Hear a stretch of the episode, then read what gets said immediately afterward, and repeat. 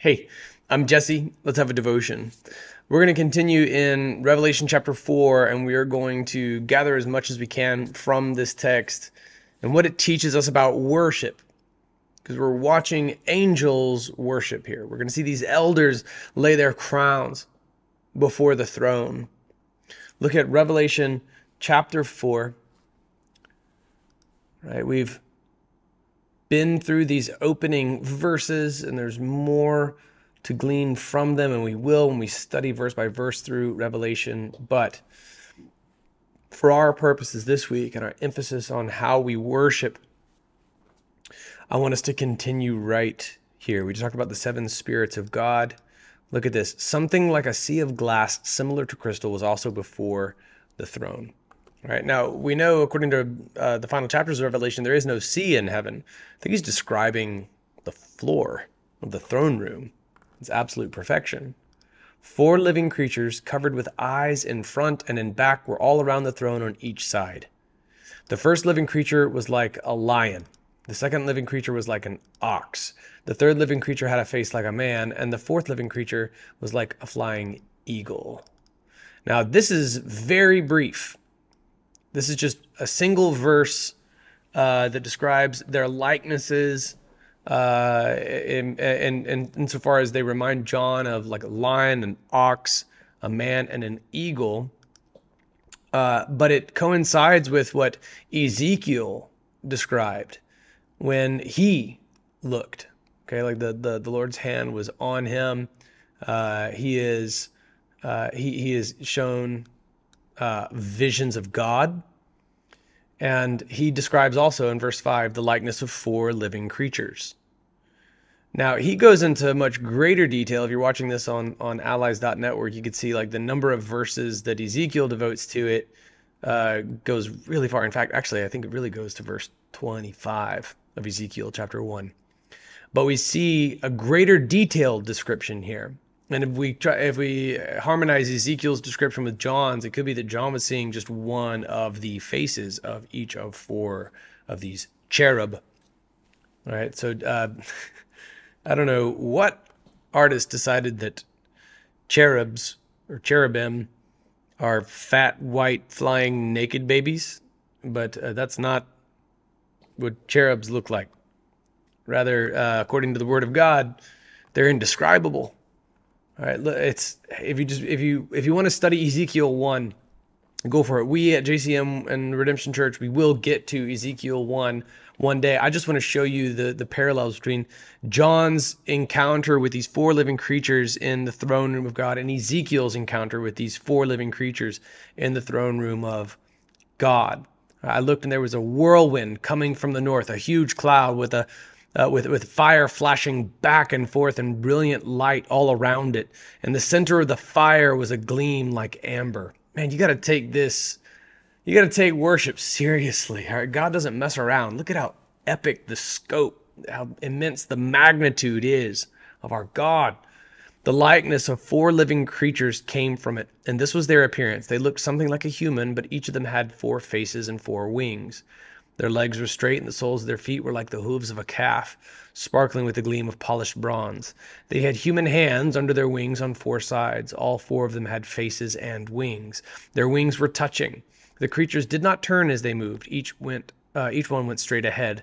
Their faces looked something like the face of a human, and each of the four had the face of a lion on the right, the face of an ox on the left, the face of uh, and, and the face of an eagle. This is what their faces were like.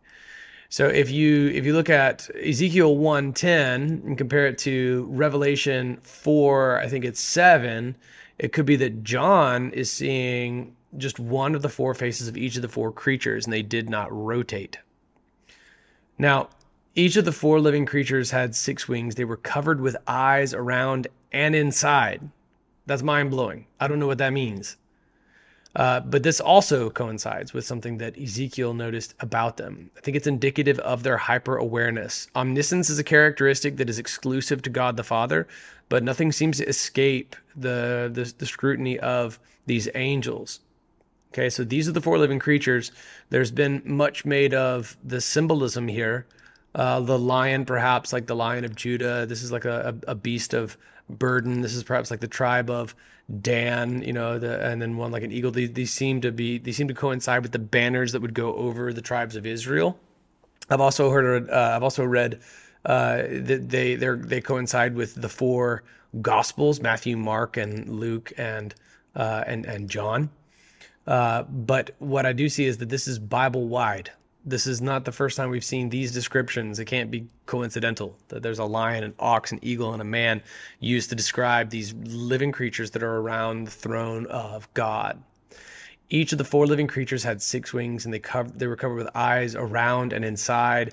Day and night, they never stop saying, "Holy, holy, holy." Like we talked about, to be holy is to be above everything else, set apart, and to say something three times is to put it in the superlative. Holy, holy, holy. You're saying the greatest thing you can about God, and you're saying it in the highest form that you can, that the language can capacitate. He is Lord, meaning He's the one in charge. He's sovereign. He's God. He's the Almighty. There's no other. There's no other Almighty. This is this is a necessarily exclusive title hence the, the, the definite article, the Almighty, who was, he's sovereign over the past. He's the Alpha, who is, he exists right now, as far as you and I know, and as we understand time, and he is to come. He's in the future. He exists simultaneously, sovereign over all of time. You and I exist right now. But God was, and He is, and He is to come. He's the Alpha, He's the Omega, and He's sovereign over all of the Beta, Gamma, Delta, Epsilon, Zeta, Eta, Theta, Iota, Kappa, Lambda, Mu, Nu, Xi, Omicron, Pi, Rho, Sigma, Tau, Upsilon, Phi, Chi, and Psi. All of it is His. He was, He is, He is to come. These creatures spend all of what we call time extolling the incredible might of God and proclaiming about him the very timelessness upon which our planet's existence depends. It could not have sprung into existence ex nihilo. The only way for anything to exist in the physical realm is for an uninitiated initiator from outside of time to have initiated. Now, here's where I want us to, to, to, close today. Whenever the living creatures give glory and honor and thanks to the one seated on the throne, the one who lives forever and ever, the 24 elders, remember them? Fall down before the one seated on the throne and worship the one who lives forever and ever. They cast their crowns before the throne and say, Oh, our Lord and God, you are worthy to receive glory and honor and power because you have created all things, and by your will they exist and were created. So these 24 heavenly beings, whom I believe could symbolize the 12 disciples plus the 12 apostles, or the 12, or sorry, the, the, the 12 tribes of Israel plus the 12 apostles, and speak to the completeness of God's whole entire redemptive strategy. When these four creatures, these cherubim, when they proclaim, Holy, holy, holy, the Lord, the Almighty, who was, who is, and who is to come, those 24 elders fall down all right, remember they had their own thrones. You could see this earlier in the text. This is worship right here, my friend. This is what we're going to close with today. Uh, they have they have thrones of their own. But they look around the throne were 24 thrones. That's verse 4. But according to verse 10, they fall down before the one seated on the throne and worship the one who lives forever and ever. So they leave their own thrones to bow before the one true throne. And they say it with me, worship. That's Revelation 4:10. They worship in heaven. They cast their crowns before the throne. Here's what I wanted to leave us with before we delve any further into this and we can look more closely at their their beautiful doxological refrain. We particularly as Americans can easily lose touch with what worship actually is.